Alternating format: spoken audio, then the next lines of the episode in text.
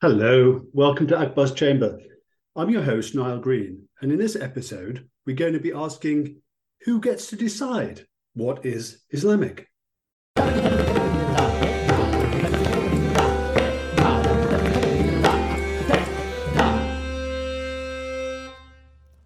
As any observer of the Islamic world will know, or indeed any regular listener to Akbar's Chamber, there are a dizzying variety of different forms of Islam across the world, both today and across history.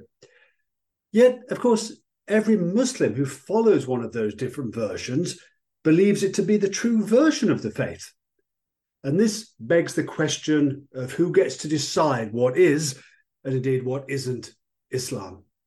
In other words, who has the religious authority to define Islam? So, in this episode, we're going to be exploring the social, historical, and doctrinal dimensions of religious authority. And we're going to be doing so through the lenses of anthropology. Step by step, we're going to unpack the key components of religious authority from revered historical founder figures and their living heirs or representatives to the crucial components of respected texts and religious institutions that range from mosques and mystical orders to political parties, states, and even terrorist organizations such as ISIS. Well, we'll be looking at Islam from the analytical outside of the social sciences, specifically anthropology. We're also going to be examining how this approach relates to two foundational Islamic concepts the Sunnah the model or the example of the Prophet Muhammad and the Jama'ah, the Muslim community. Helping us and guiding us in this anthropological exploration of Islamic religious authority is Ismail Fajrie Alatas. He's an assistant professor of Middle Eastern and Islamic Studies at New York University, and he's the author of What is Religious Authority? cultivating Islamic communities in Indonesia.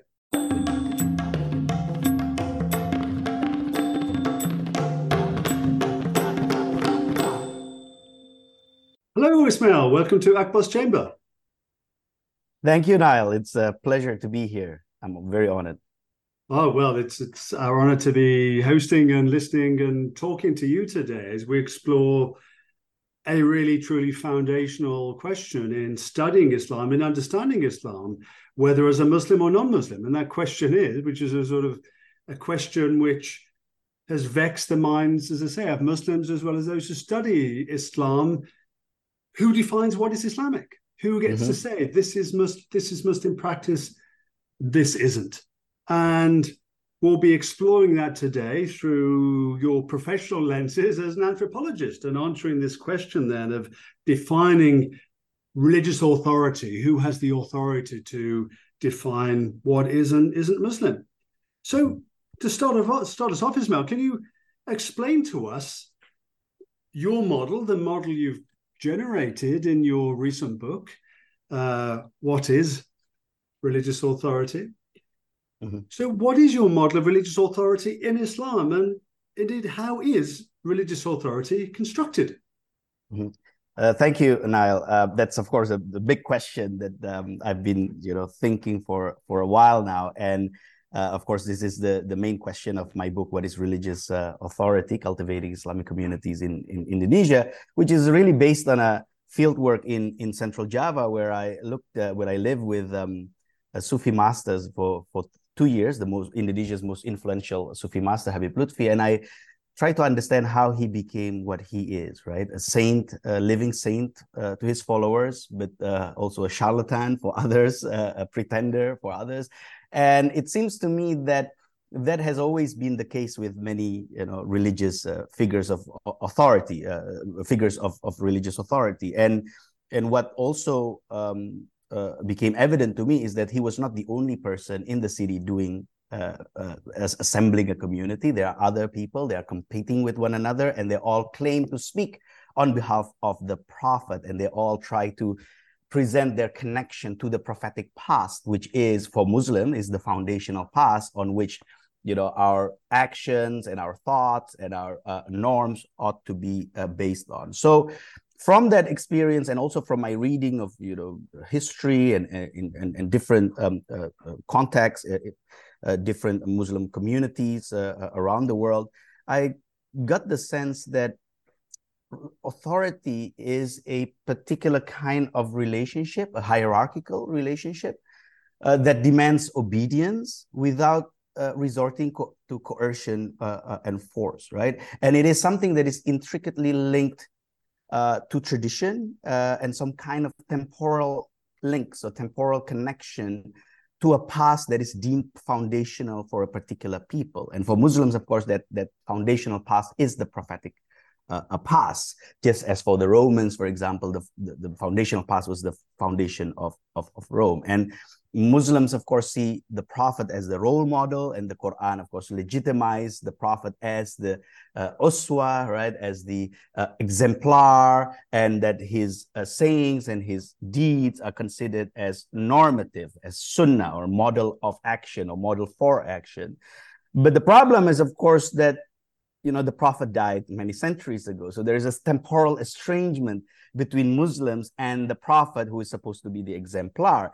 And i begin to see that this temporal estrangement is really generative right? Precisely because there's an estrangement from the prophetic past then we begin to see myriad actors um, uh, making myriad claims uh, to connect muslims to the prophetic past.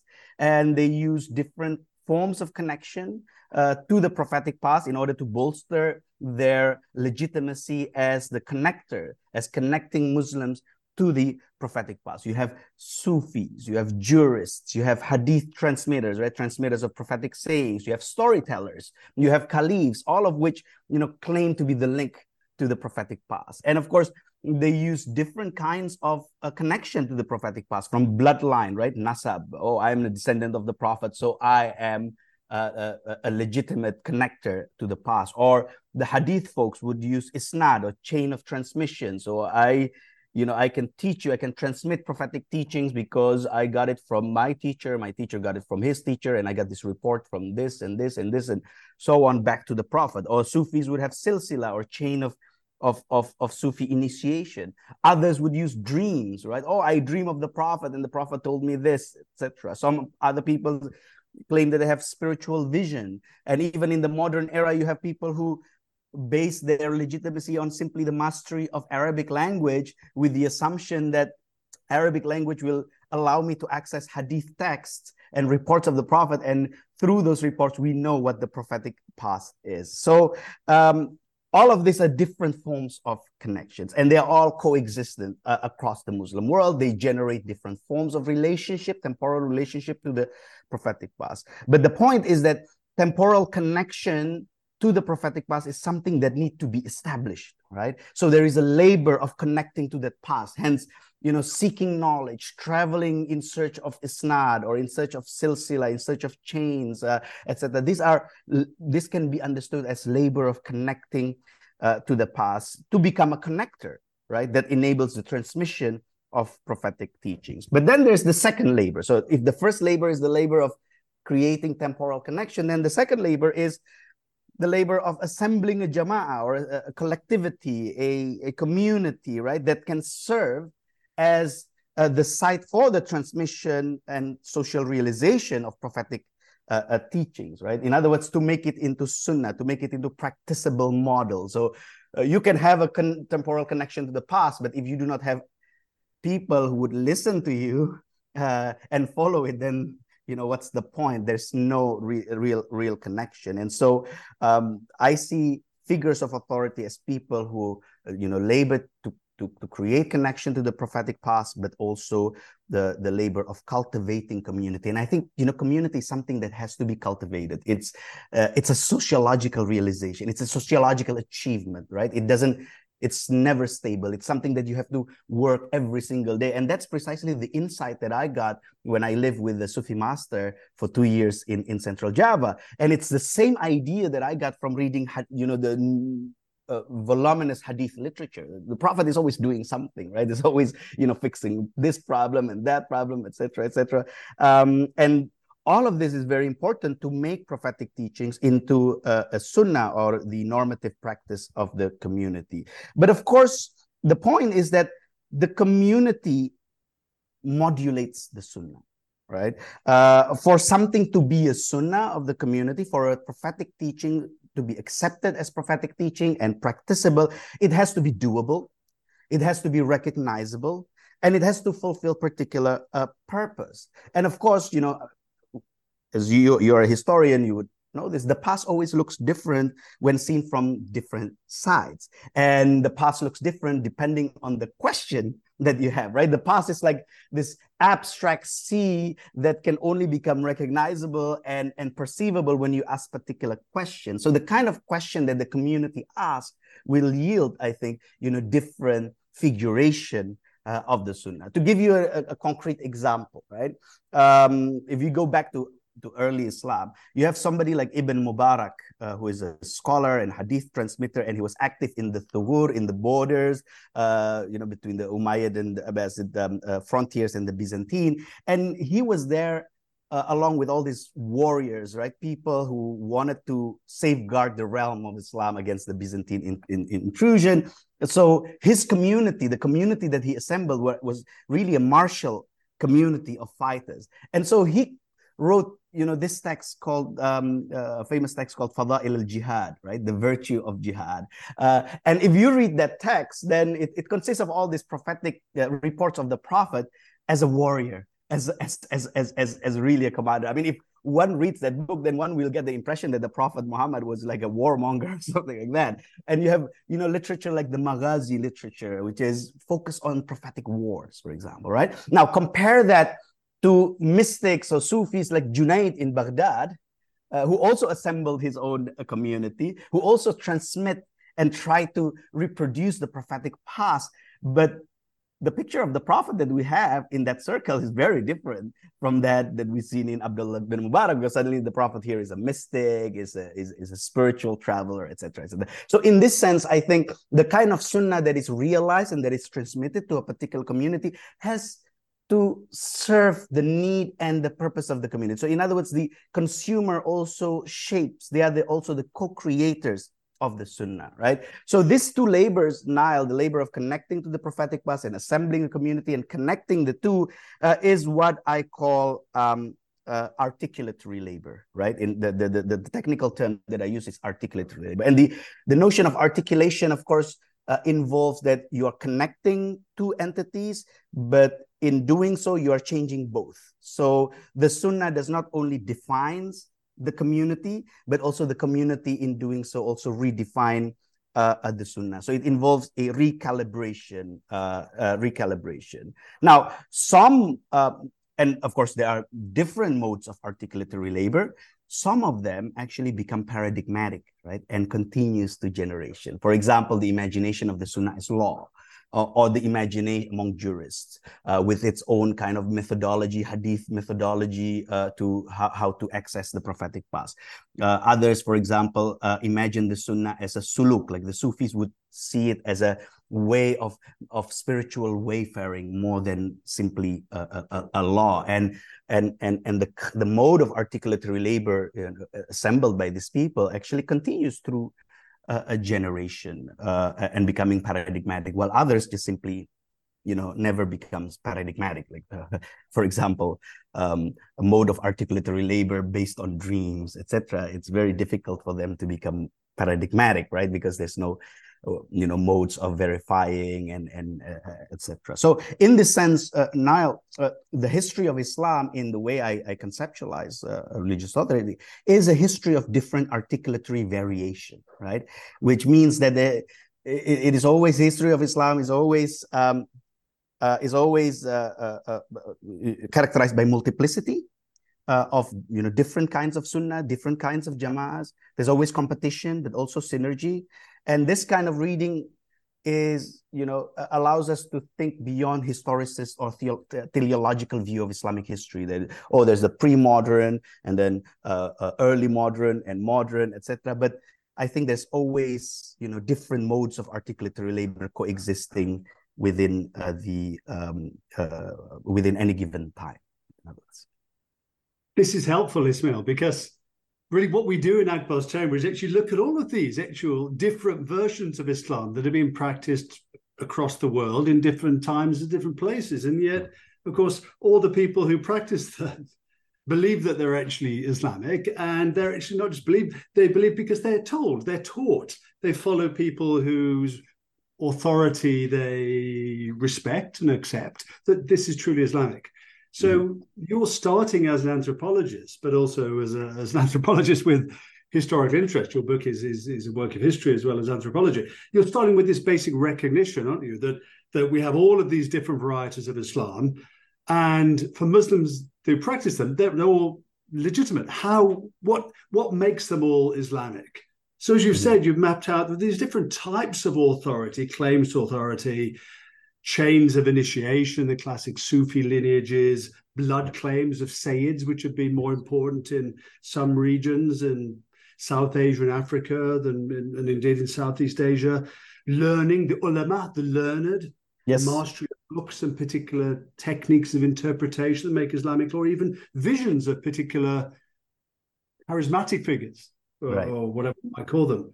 But you're looking then for the common denominator mm-hmm. that say, okay, well, what's going on that that I can actually see is happening in each of these cases, different right. as their their their modes or claims of authority might be. Mm-hmm.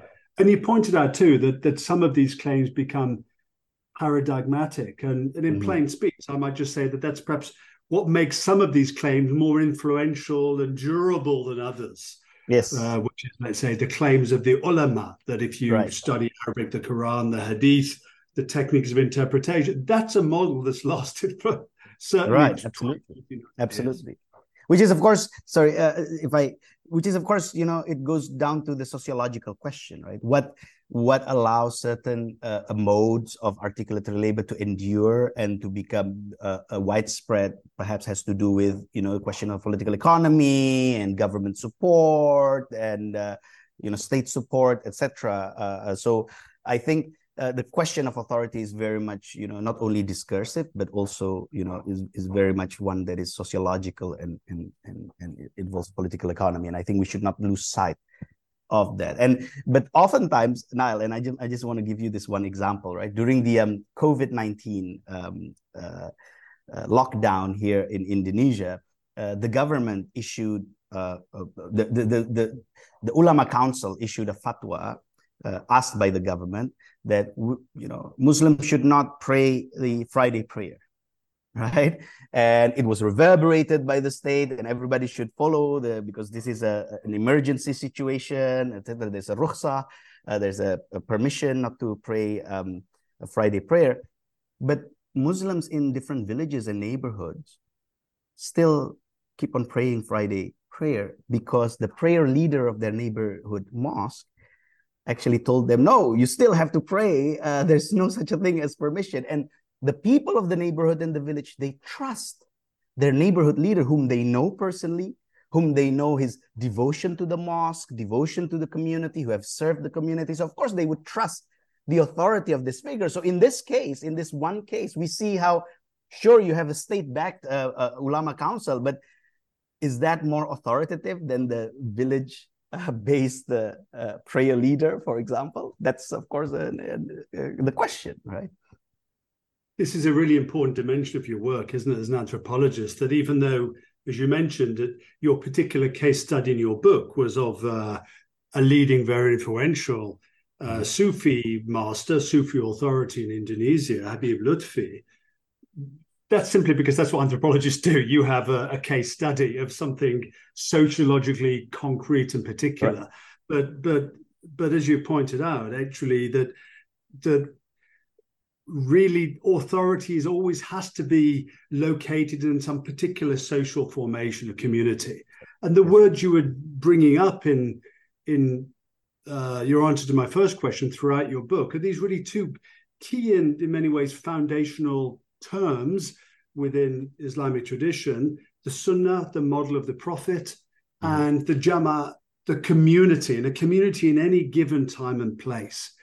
So you've got this, in a sense, I suppose, a horizontal level that's going on. Right. The community mm-hmm. in any given time and place, sort of in the in the in the any here and now, yeah. and also the Sunnah, which is what's been handed down through time and interpreted. These different articulatory paradigms, you've called them, Absolutely.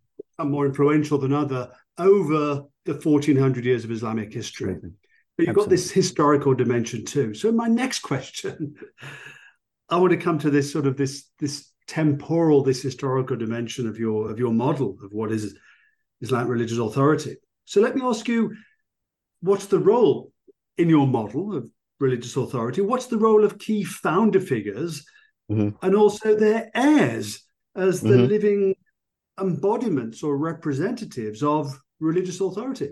Right. Thank you, uh, Nile. Yes. Uh, so you know, my my ethnographic research brought me to see you know parallels with the figures uh, in the past, and of course, you know, my focus was in the Hadramaut region of South Yemen and also in uh, Java, uh, Indonesia. And it seems to me from the early uh, period, you know, the earliest um, Islamic communities that emerged in these two areas were assembled by you know individuals like preachers saints and and scholars uh, usually you know who came from the city. But the, the, the key point is that they are mobile actors that they travel around right? And they usually would settle in a new place and they start to cultivate a new uh, a community right? Usually in the hinterlands in the countrysides and we have examples of this from you know West Africa to the Atlas Mountain of Morocco, all the way to uh, you know the Central Asia and uh, uh, Southeast Asia. It, there's like pattern of all these people coming from the city, learned people assembling, uh, cultivating a community among the tribal um, uh, and uh, country people, and in fact somebody, a historian uh, of uh, of the Uyghur um, uh, Muslims, Rian Thum, uh, described that you know the narrative of Islamization is usually written as a narrative uh, as a story of arrival. It always starts with an arrival of a key figure from a distant land who then connects those people to the prophetic uh, uh, past, right? And so when these figures come to a, a, a place, then first of all, they need to be recognized, right? Their authority need to be recognized. Their um, their uh, uh, learning need to be recognized. But usually, you know, their uh, scholastic learning are not really appreciated among people. I mean, most people are, are illiterate, and so uh, usually you know from the uh, uh, existing records like hagiographic materials we see them as you know miracle working saints praying for the rain uh, praying for you know a, a barren women to have children uh, etc right?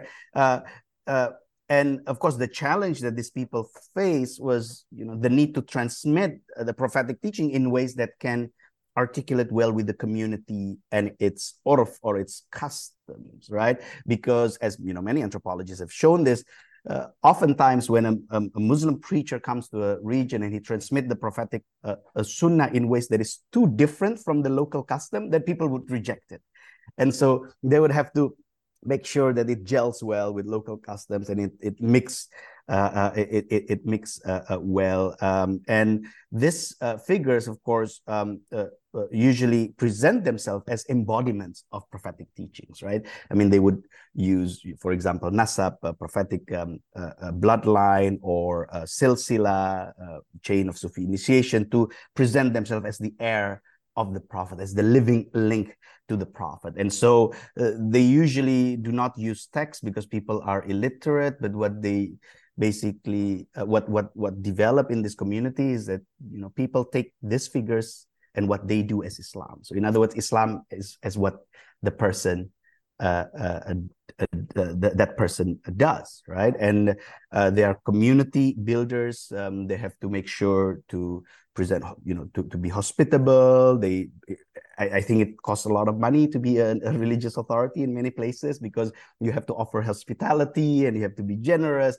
You have to serve as mediators and arbitrators between, you know, tribal uh, conflicts. And then, as I said uh, to you earlier, they are supposed to be rainmakers, uh, which of course can mean that they need to be able to establish markets so that you know trades and commodities can pass through these tribal regions bringing wealth to the people and in doing so they become accepted by the community and they would institute different rituals uh, that is you know um, in that is not so different from the rituals from the existing rituals of the people uh, uh, they are there. And of course they they establish usually um, sovereign territory right? Like uh, like like a haram or a sacred enclave in these tribal territories that you know they usually govern.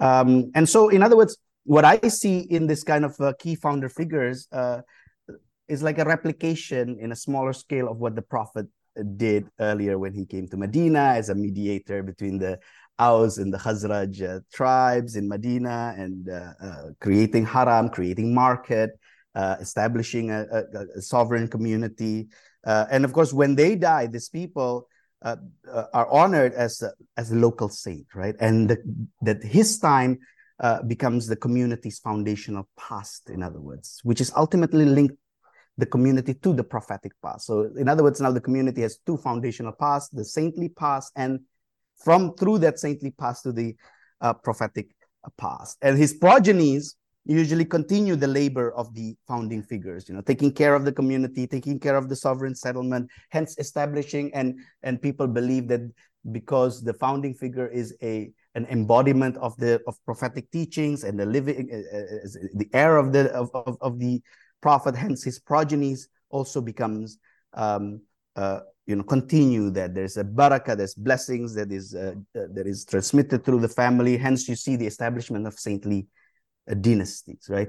And even in a place like the Hadramaut, uh, there were multiple Islamic communities, you know, close to one another, not that far from one another, but each of which revolves around distinct articulation of the Sunnah, precisely because the Sunnah is a product of negotiation, product of recalibration between, you know, ideas of what the prophetic past is and the customs of the uh, uh, community, right? So you have different rituals, different um, you know ways of doing Islam in, in, in different communities. In other words, there's no uniformity in a way, and I think the case that I've seen in the Hadramaut can also be seen in other parts of the of the Muslim world as well.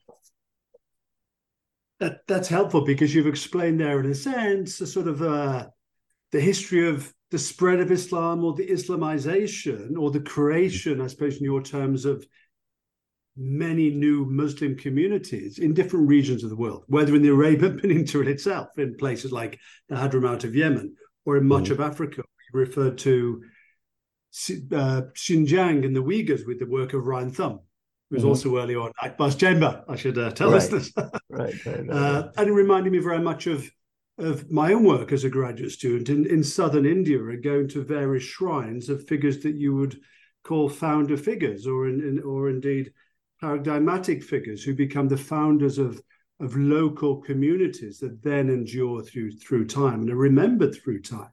Mm-hmm. And I think what's really kind of interesting about about your work as a as a social scientist, as an anthropologist, is that the actual historical model you're using here of these founder figures, of these people who go from A to B and found a new community in B, and then they're remembered thereafter, and their actions are remembered as being really quite tangible and and and concrete. They mm-hmm. create a market, or they miraculously or or or or, or otherwise create. Or well, well is always important. Well, indeed, absolutely. Well is always important. Yeah, exactly. So all of these things, but that's exactly whether we read in Arabic texts from Sudan or some of the, the languages of West Africa, the languages of Indian Islam, Urdu, otherwise, in these Turkic texts of Central Asia. This is how different Muslim communities around the world have described their own histories. We always find these founder figures. Yes. So this is actually what I suppose, uh, as a social scientist, one would call this is the etic vision of Islam. Mm-hmm sorry, the emic vision of Islam, I should say, the yes, internal yes. vision of Islamic history yes. by different Muslim communities. And you're working with that in etic terms as an anthropologist. Mm-hmm. Yeah. Even though you've said at certain points, yeah, historically most Muslims were, indeed most people in the world weren't weren't literate, literate. But mm-hmm. texts do have a role in your model, don't they? Of course, as they must. Of course, mm-hmm. um, Islam is a really it's founded with the coming of the, the, the, the revelation of a text, isn't it? And texts are completely mm. important all the way through. So, can you tell us what is the role of texts in your model of how religious authority is constructed? Right. Thank you, uh, uh, Nile. Yes, um, uh, text is is is really important as a as a. Uh, of course, I, I see text as a technology, uh, right? As, as a technology that allows the cultivation of particular kinds of community and particular imagination of what a community uh, is. Uh, and so in the case that I've that I've looked at in my own uh, research, I mean, what I just described to you in terms of the founder figures and, and all these multiple communities means that the Sunnah has historically been subjected to sociological indeterminacy, right? There's multiple figurations of Sunnah, multiple realizations of the Sunnah. There's no uniformity. And in a place like uh, the Hadramaut, that that also adds to the social instability of the of, of the region because the Hadramaut uh, was a, a place you know characterized by weak state. There's no you know strong centralized state, and it it it, it, it it's always being uh, trapped in this tribal warfares between you know different tribes. So it was very difficult to to to establish a strong state. And of course, the saintly dynasties precisely because you know some saintly dynasties, you know, uh, one saintly dynasty would be would have followers from particular tribe and the others have particular tribes so they are also bogged down in this kind of tribal uh, uh, wars. And so, starting, for example, in the 18th century, there was a Hadrami uh, uh, scholar and reformer, and of course, the 18th century is a very famous time for all these reform, uh, you know, so-called reform movements across the Muslim world. There are scholars calling for uh, reforms, societal reforms, and the need to establish, in a way, the primacy of the textual uh, and, and the primacy of uh, uh, uh the need for uniformity, right? So in the Hadramaut, that figure is Abdullah bin Alawi uh, al-Haddad, um, you know, lived from the late 17th century to the early 18th century. And he basically called for a new or, or establish uh, introduce a new mode of articulatory labor that very much hinges on, on, on textual technology uh, to basically codify uh, the sunnah right into a set of synoptic uh, creedal uh, legal ethical and devotional or liturgical manuals uh, so and and this text um, uh, which are still recited and read and studied across the Indian Oceans, uh, are really simple.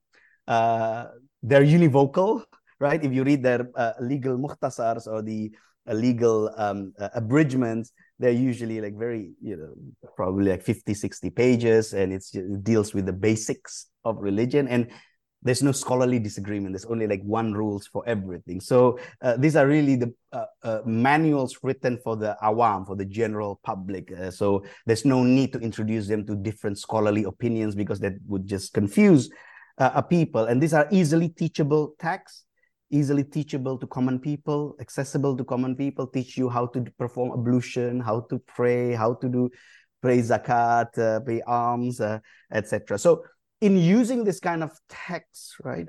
I think people like Al Haddad, and of course, this is comparable to many other, you know, reform minded scholars in different parts of the world. They they basically objectify the Sunnah, right? Uh, allowing the Sunnah to be imagined um, as a culturally disembedded norms, assumed to be applicable everywhere. So if you know earlier in, in the earlier case we've seen the sunnah as very much tied to figures tied to topography tied to you know very concrete terms and the sunnah is usually cumulative in a way that the the, the customs uh, uh, and the norms of the founding figures actually complements and augment the prophetic sunnah hence becoming a you know a new uh, kind of sunnah. Here with the use of text then we begin to see you know the sunnah as an objective. It's frozen norms that is uh, somehow codified and, and and and and bounded and it should be uh, and, and assumed to be to be applicable uh, uh, everywhere. And um and so that allows you know scholars like al-haddad and his pupils to imagine a common sunnah for the regions of the Hadramaut. In other words, he, uh, uh he he shifted the emphasis from you know authoritative figures to authoritative texts. So, in other words, if the, in the earlier case, the Sunnah or by extension Islam is what the saints do, now the Sunnah or Islam is what the text uh, uh, say in a way, right? But this is precisely this kind of technology and this kind of mode of articulatory labor allowed uh, for these objectified Sunnah to circulate across an indefinitely um, wide range of contexts, right? Not only from different communities in the Hadramaut, but gradually across the Indian Ocean from East Africa, the Swahili coast of East Africa, to the Malabari coast of uh, Southwest um, uh, India, all the way to Southeast Asia. And we see this Haddadian text, uh, the text authored by Al Haddad or recommended by Al Haddad and his uh, students, are recited you know, in different parts of the Indian Ocean world up to the present day. Like Al Haddad's uh, compilation of litany, for example, which is all taken from the hadiths, right? From prophetic prayers compiled into a prayer manual, the Ratib Al Haddad or the Ratib Al Shahir, is recited, you know, across the Indian Ocean up to the present uh, day, you know, and, and of course it's spread with the migration of the Hadramis to all these different uh, uh places in the Indian Ocean uh, littoral. So through that, the Haddadian mode of articulatory labor becomes paradigmatic, right? Paradigmatic. And uh, of course, it generates new kind of connectors. Uh, what Al-Haddad called Sheikh Ta'lim or teaching master, as opposed to this saintly, uh, charismatic figure, who are not necessarily learned scholars, um, uh, uh, Nile, and I think this is important to note. They are not necessarily learned scholars. You do not have to be a learned scholar to teach this simple text. They simply have to study this text, you know, with previous teachers and teach them precisely because these texts are simple anyway. So this is precisely what led to the spread, the widespread, and the uh, becoming uh, this this mode of articulatory labor for becoming uh, paradigmatic. It you know automatically reproduce itself and reproduce quite quite fast.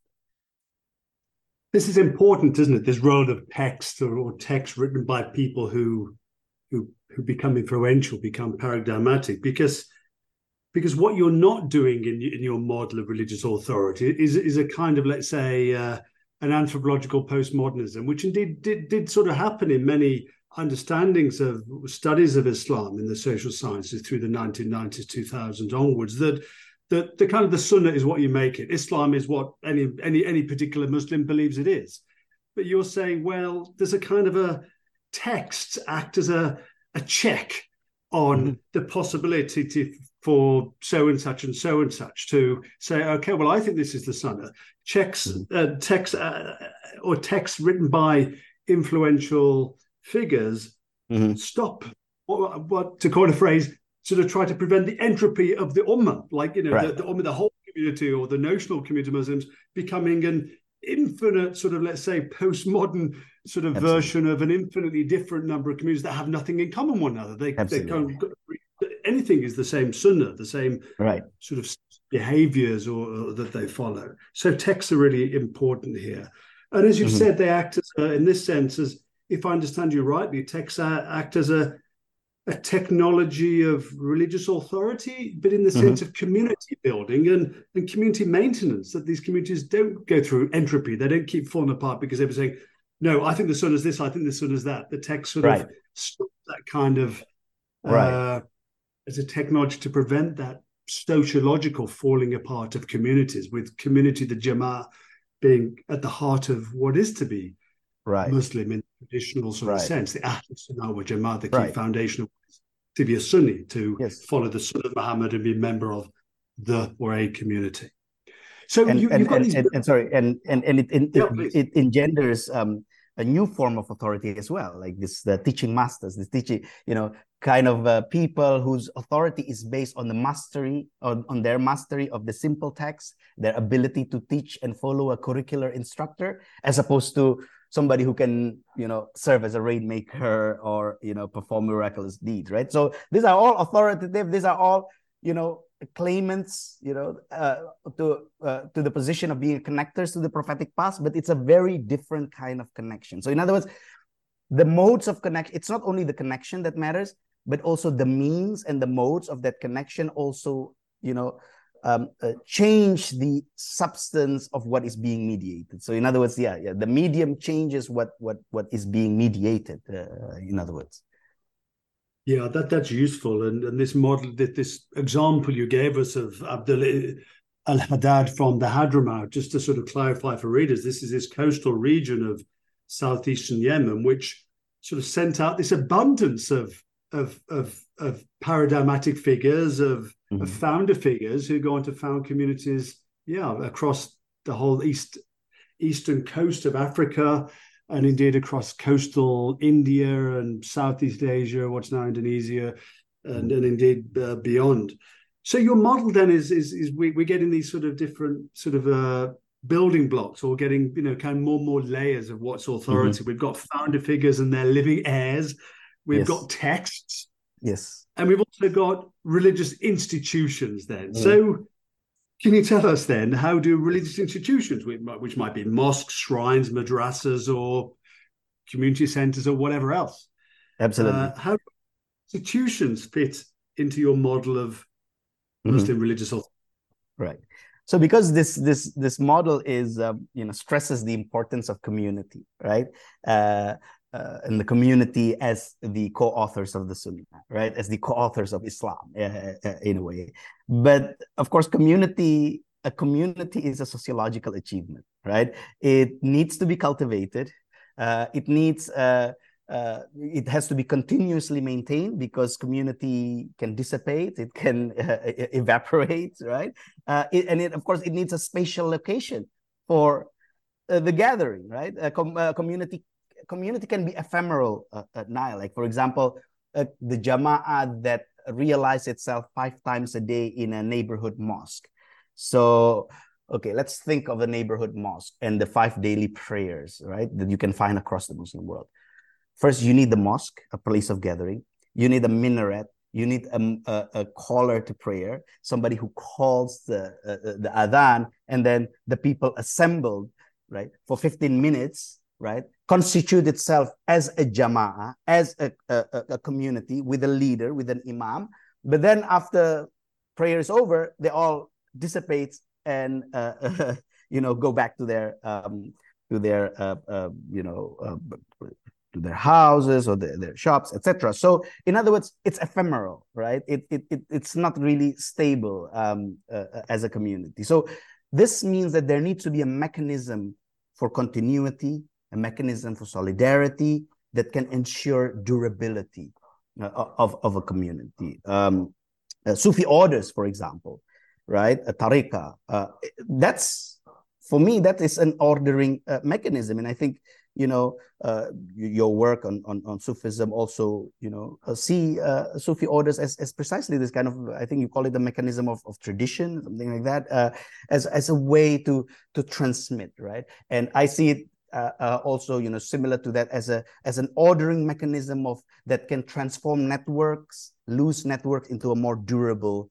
a community based on discipleship with the Sufi masters using various um, uh, uh, institutional formats and infrastructures like bay'ah or pledge of allegiance, suhba, the need for companionship, prayer manuals, etc., all of which serve to strengthen the relationship between the community and uh, the Sufi master. So that is a kind. So so in other words, here institution is is a I guess an infrastructure, a technology of durability, right? Hence, Sufi orders can become you know uh, durable across time and generation it has a corporate identity the khirqa the robe of investiture becomes a like an identity badge uh, that allows people to say oh i'm a member of this particular community in the modern period of course you have other kind of institutional format like the jam'iyya or the voluntary association or clubs which you know have you know very using very different technologies and infrastructures but again as a mechanism for durability, as an ordering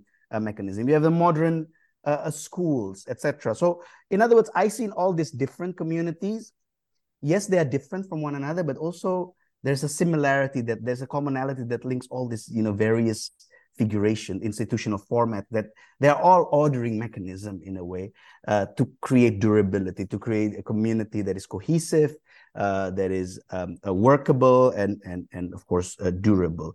So as there are different articulation of the sunnah, there are also myriad figuration of jama'ah, right? Uh, uh, uh, uh, of how an Islamic community looks like.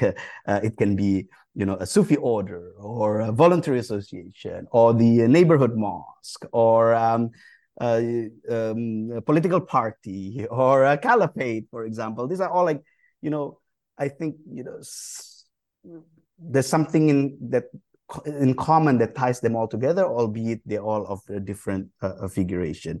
But another crucial, yes. I was simply going to add as well. I mean, the, the, the version, the Muslim Brotherhood, isn't it? I mean, this is a type of organization or indeed institution as well, which is intended, as it successfully did, to outlive its founder, Hassan al-Banna, yeah. in that case, or even something such as Al Qaeda or ISIS. These yes. would fit within your model, won't they? As absolutely, as absolutely, they have their claim, they have their founder figures, their key texts, absolutely. their institutional forms, however concrete they may be, or indeed sort of invisible for all sorts of right. reasons of illegality. Right, and uh, absolutely, uh, Nile. And I think, I think, yeah, the point that I'm trying to make, uh, for example, in the book is that oftentimes this kind of different institution have been treated as different from one another yes, of course they are different, but at the same time, that should not, uh, you know, we should not lose sight of the fact that there are also similarities between them. And I think they can, on the one level, be analyzed as, you know, different outcomes of a similar process. And that process is that of cultivating a sunnah oriented uh, a jama'ah, right? But the, the other crucial point that I want to, to, to raise here is that this, you know, we have we have been speaking about different forms, institutional formats, and different kinds of authority, different figurations of jama'ah. But we have to be careful not to uh, uh, see them as static or as ideal types, right? Hence, you know, you have the old anthropological division between the the, the, the Islam of the doctors and the Islam of the saints, the Islam of the book and the Islam of the uh, of, of, of the um, of, of, of the person of the human, etc traditional versus modern because what i realize you know uh, uh, see you know from my ethnography but also from my study of, of, of islamic history is that many of these institutional forms can evolve you know from one type to another. And indeed there's a lot of examples that they evolve. Like for example a sheikh ta'lim instructional master in the haddadian paradigm that is whose authority is based on you know his mastery of these simplified manuals um, the idea of the Sheikh al-Ta'lim means that, oh, your authority simply as a transmitter of text. But in some cases, and in the cases that I discussed in the book, there are certain Sheikh al-Ta'lim whom the community recognize not simply as Sheikh al-Ta'lim, but gradually become seen as a saintly figure. And so his community that is supposed to be a community based on text suddenly sh- gradually shifted to become a community based on the figure himself. So the figure outshines uh, uh the text, perhaps for his piety or for his learning, uh, uh etc. Uh, and so, um, uh, you know, his progeny becomes like successor, saintly successor, not simply as teachers of this text, hence creating a saintly dynasties, or in what in the Hadramaut and Indonesia are called the Mansabate, so becoming a, a Mansab. But also there are cases of saintly dynasty becoming a sultanate, right? The Mataram Sultanate in Java, uh, founded in the mid 16th uh, century, uh, originated as a saintly dynasty, right? Uh, it started as a as as, as a madrasa, becoming a, a, under a charismatic leader, becoming a saintly dynasty, and then one of the heirs of the saint, you know, gradually took over power and established a Mataram a, a, sultanate. But also, a Sufi order can become an empire, right? I mean, the most famous case would be the Safavid uh, uh, empire, or even a political party uh, like the Mahdist uh, in the Sudan, for example, right? From Tariqa to um, to a political party. So, in other words, yes, there are different forms, but precisely because they are all like similar mechanism that allows certain forms to gradually evolve uh, into into another. I think that's that's the point that I I wanted to yeah, so so you're showing, and um, we began earlier on, didn't we, by talking about let's say the the, the, the content, if I could put it that way, of Islam, mm. the different ideas, the discursive of what, let's say, the realm of belief, as one often think about what is religion. It's about this is the realm of belief. Mm-hmm. But but of course, as a sociologist, social scientist, you're very interested in the sociologically tangible. So you're right. bringing in that realm of belief, but also with the realm of not just the diversity verification, many different forms of what Muslims believe. It's as, you, as you've explained now, it's actually the many different ways in which Muslims have historically and indeed in the present day, organize themselves sociologically, whether in very local forms and perhaps in non-political but nonetheless social formations, or indeed in right. larger political formations, whether political mm-hmm. parties or indeed states, sultanates, empires. Right. And of course, as a social scientist, what you're doing, you're not making moral or theological judgments here. You're you're stepping out of, as it were, that the theological or moral sort of uh, uh, maze, or, or, at least the debates among between Muslims themselves there, and trying to find this sociological common factors that are mm-hmm. that are working through founder figures, their heirs, texts, and institutions. Right. So, and institutions, of course, as you brought in, the key is that their durability, they outlive those founder figures. So again, it's that building block quality of, of your hmm. model that actually shows well what survives through time and that's obviously a classic concern of the sociology of religion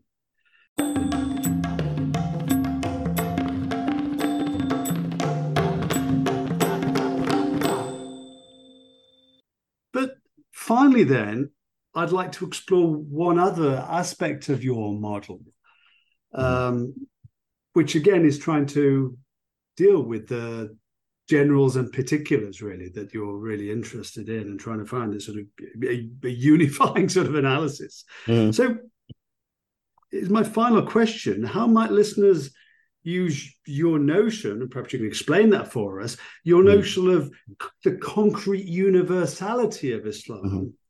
How might listeners use this notion to understand their own daily encounters with individual muslims or indeed with Islamic institutions. Right. Uh, thank you, uh, Nile. Yeah.